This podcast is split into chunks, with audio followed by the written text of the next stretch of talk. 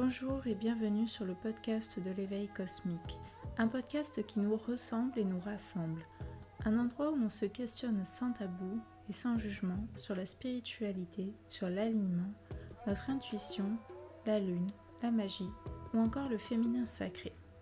Je serai la petite voix qui vous guide au cours de chaque épisode. Je ne suis ni sage ni influenceuse, juste une femme comme vous, une femme authentique et bienveillante. Vous êtes prête à vous éveiller? Alors je vous souhaite un bon voyage cosmique. Hello tout le monde, j'espère que vous allez bien. Je suis vraiment ravie de vous accueillir pour ce nouvel épisode. Aujourd'hui, je vais vous présenter un livre. Donc, il s'agit du livre Magie du feu de Joséphine Winter aux éditions Danae. Déjà, je dois vous le dire d'entrée de jeu, c'est vraiment un livre qui me parle énormément. Je suis taureau ascendant lion, donc autant vous dire que c'est un élément qui me parle. Le feu et la terre sont vraiment mes éléments à moi. Mais le feu a vraiment une place importante dans ma vie. Je le vois notamment, euh, j'aime beaucoup allumer des bougies, mais au-delà du, réflexe d'allumer une bougie, il y a vraiment tout un rituel sacré derrière ça. Et puis aussi, euh, l'hiver, euh, mon Dieu, que j'aime me perdre j'aime me perdre dans le feu, quoi. Genre, euh, c'est vraiment un truc que j'aime faire. Enfin bref, revenons-en à l'ouvrage. Mais comme je le disais, ce livre a été écrit par Joséphine Winter. Je sais que beaucoup la connaissent, mais si ce n'est pas le cas, elle est la fondatrice du collectif païen de Victoria, qui est une organisation nationale à but non lucratif. Et ce collectif a pour but de permettre à chaque sorcier et sorcière et chaque païen et païenne d'avoir accès vraiment à une communauté et de pouvoir parler euh, librement de, de ses pratiques.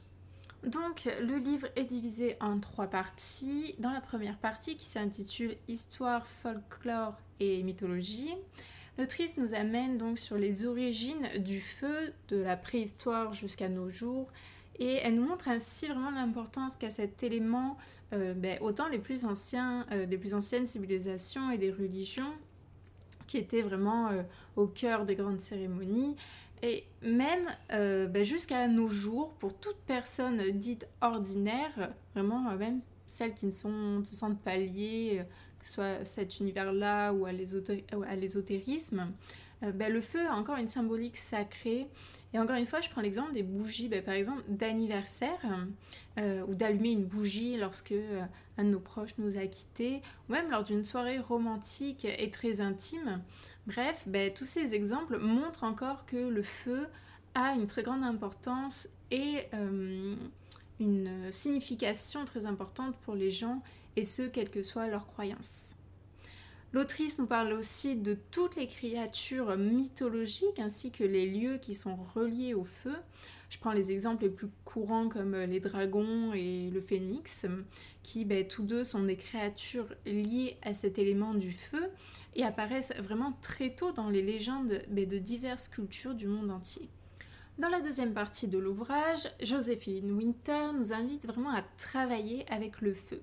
Et attention, on se calme, il ne s'agit pas de prendre un briquet et Dieu au lance-flamme. Hein. On parle ici vraiment essentiellement d'astrologie, de tarot, de plantes, d'animaux et de pierres. On fait vraiment le lien entre, ben, euh, par exemple, le tarot, les cartes qui seront liées à l'élément du feu, ou les plantes, ou encore les animaux, on en parlait un peu juste avant. Euh, avec les, les, diverses créatures, mais aussi les pierres celles qui font le mieux circuler l'énergie du feu. On apprend vraiment dans cette partie comment le feu euh, peut faire partie intégrante de, nos diverses pratiques, voilà, que ce soit euh, ben, de l'astrologie ou du tarot, ou même juste des infusions de plantes. Cette partie du livre a vraiment été pour moi euh, passionnante, je trouve, parce que de base aussi, je m'intéresse beaucoup à ces divers sujets, en partie la botanique et euh, le tarot et l'astrologie. Donc euh, c'était très, très instructif, je trouve. Enfin, pour la troisième et dernière partie de cet ouvrage, l'autrice nous parle de recettes, de sorts, mais aussi de rituels en lien avec cet élément. Donc attention, encore une fois, on ne joue pas au lance-flamme. Hein. Si on va plutôt apprendre à faire bah, par exemple des bougies ou encore nos propres encens, on va aussi faire le lien avec les différentes fêtes sacrées que l'on retrouve donc sur notre roue de l'année. Mais l'autrice va aussi nous proposer des idées de projets ou d'activités, toujours en lien avec l'élément du feu, mais adaptées à chaque sabbat. ça, c'était vraiment intéressant parce que pour les personnes qui n'ont pas trop l'habitude de faire des cérémonies lors de sabbat, mais qui ont envie de le faire ou qui n'ont pas trop d'idées, hein, attention, même les, les plus aguerris, entre guillemets, ça arrive d'avoir des peines d'inspiration, on se dit, bon, qu'est-ce que je vais faire aujourd'hui? Et là, vraiment, c'était super intéressant d'avoir voilà, plein de propositions différentes en lien avec l'élément du feu. Euh, en plus, je sais que cette autrice a fait euh, des livres sur chaque élément. Alors du coup, c'est pour vous dire euh, l'infinie possibilité de, de rituels qu'il peut y avoir pour les sabbats si vraiment on décide de travailler avec un seul élément. Donc c'était vraiment intéressant. Le fait d'avoir lu ce livre m'a amené à vouloir vous proposer quelque chose. Donc encore une fois, euh, vous pouvez me répondre par message privé sur Instagram euh, ou par mail aussi. Vous êtes beaucoup à, me parler par mail.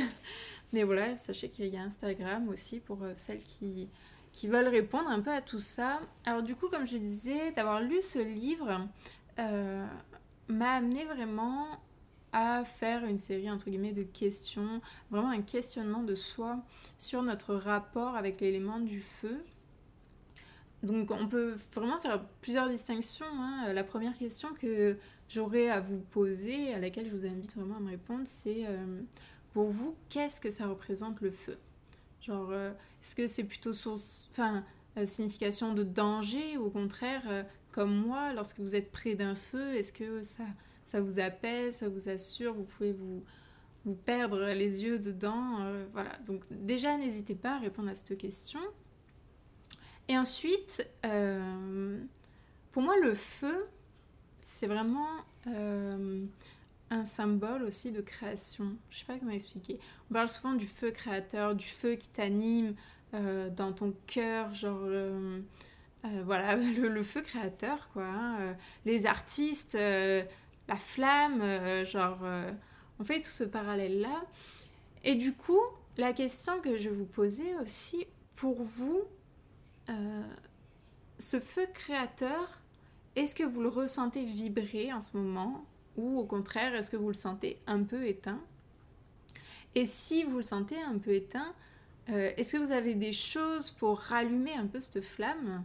Ou au contraire, euh, est-ce que vous cherchez de l'aide? Pour rallumer cette flamme Oui, on parle aussi de la, de la flamme de l'amour. Quand on dit souvent la flamme s'est éteinte, c'est encore une fois, le, feu a une importance dans notre, dans notre vie.